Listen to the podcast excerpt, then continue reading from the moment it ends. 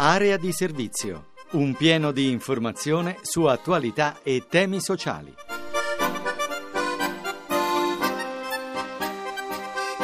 Una buona giornata a tutti da Giulia Chiodini e bentornati all'appuntamento con Area di Servizio, lo spazio dedicato al sociale, occupazione, disabilità e immigrazione. Apre il programma Francesco Ventimiglia che cura i temi dell'occupazione e del lavoro.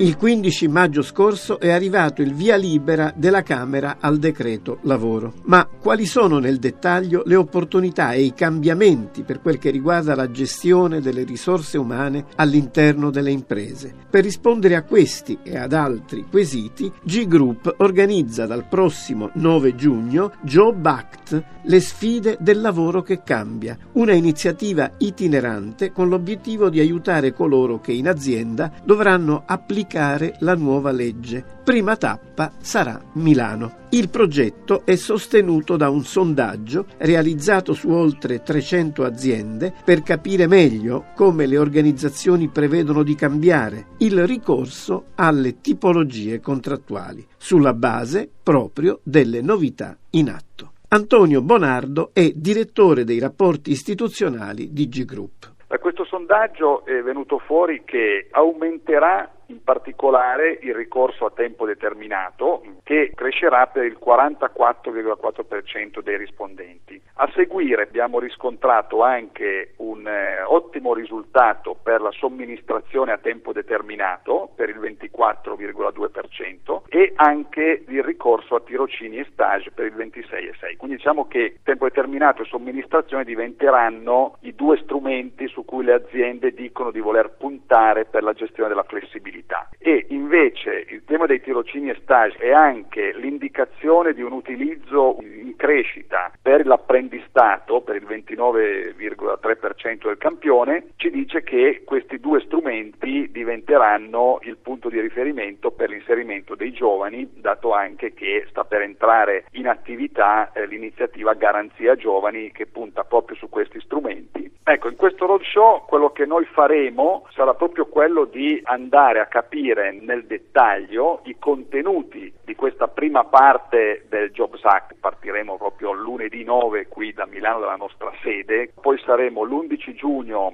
a Verona, il 12 giugno saremo a Genova, il 13 giugno a Roma, poi il 17 a Firenze, il 18 a Torino, il 19 a Bologna e eh, sempre il 19 perché ne faremo due in contemporanea saremo anche a Padova. Per saperne di più si può andare sul nostro sito www.ggroup.it troviamo tutte le informazioni in merito e anche tutti i dettagli di questi convegni, l'organizzazione specifica dei lavori e la possibilità di iscriversi per partecipare, ovviamente è gratuito. Dopo tre anni, tra gennaio e marzo 2014, tornano in positivo la produzione e il fatturato dell'industria manifatturiera rispettivamente più 1,2% e più 1,4%. Buoni anche i risultati delle imprese con meno di 49 dipendenti, che registrano un leggero incremento per il fatturato e un egregio più 4,1 delle esportazioni. Ce lo dice la periodica rilevazione statistica del Centro Studi Union Camere. Unico campanello d'allarme è il Sud, che non riesce ad agganciare la ripresa, evidentemente ancora troppo legato all'andamento del mercato interno in piena crisi. E ora uno sguardo alle prime offerte di questa settimana.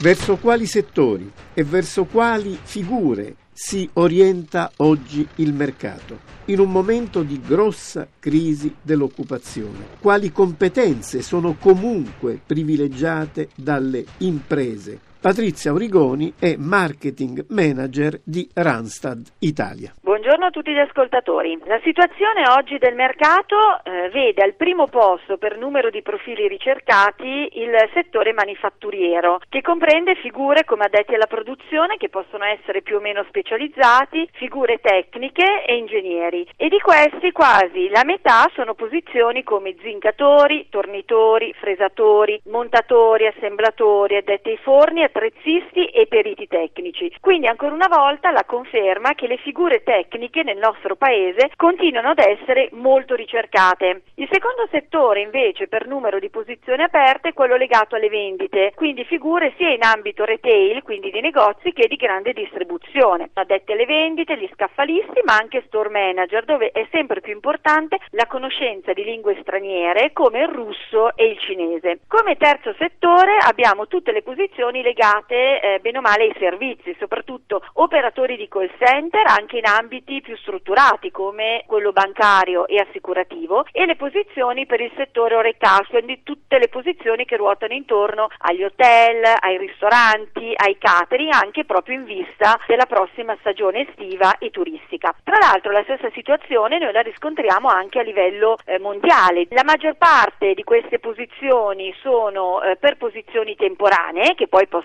comunque diventare anche posizioni permanenti, e un 23% sono invece per inserimenti proprio diretti all'interno dell'azienda. Questo dato della crescita della richiesta del settore manifatturiero può essere interpretato proprio come una ripresa in questo settore, quindi potrebbe essere un segnale di miglioramento anche della situazione generale dell'economia, che è un dato che noi tutti chiaramente ci auspichiamo. L'Agenzia per il lavoro InJob cerca a Padova un programmatore COBOL per un'azienda del settore dei servizi e soluzioni informatiche. Sono richiesti la conoscenza del linguaggio COBOL e del pacchetto Crystal Report, il diploma in ragioneria, indirizzo programmatore e competenza nei processi aziendali. Si offre inserimento diretto in azienda. Per candidarsi il sito di riferimento è www.injob.it.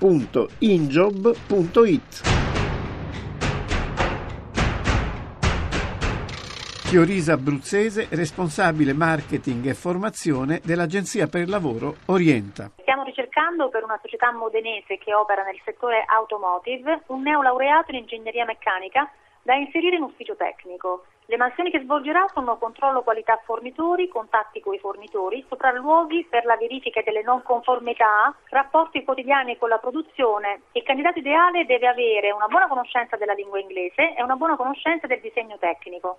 Per quanto riguarda la forma contrattuale è previsto un iniziale contratto a tempo determinato con scopo assunzione. La zona di lavoro è Modena e per gli interessati inviare un curriculum vitae alla mail modena-orienta.net. Ripeto la mail modena-orienta.net.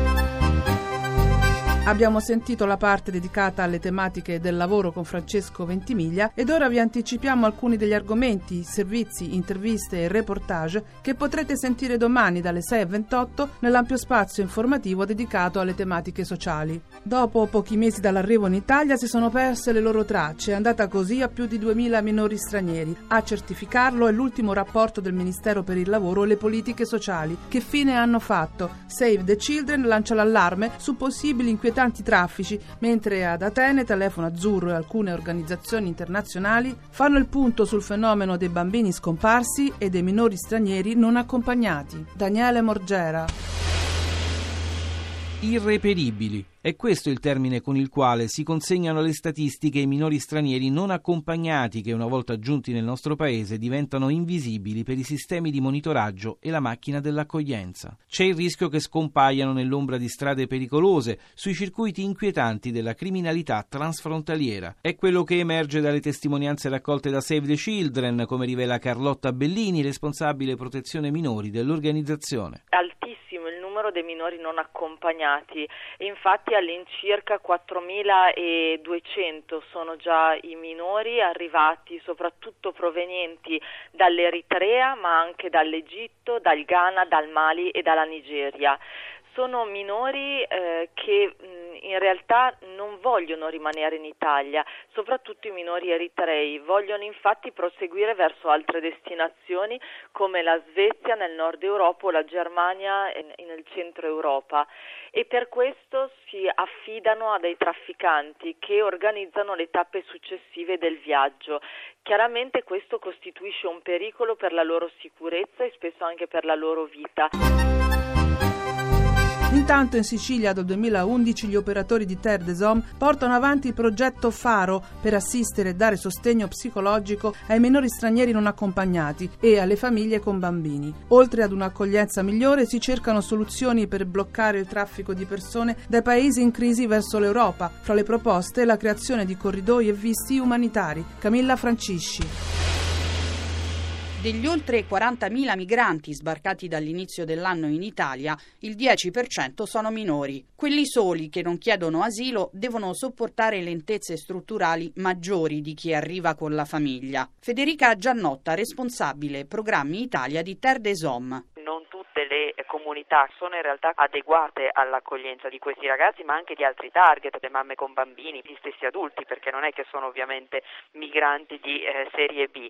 I minori stranieri non accompagnati vengono accolti, ma poi vengono di fatto abbandonati nei centri perché il loro trasferimento è assolutamente lentissimo, perché non si trovano altre strutture che possano accoglierli, perché i comuni non sono sicuri di ricevere poi i contributi da parte dello Stato.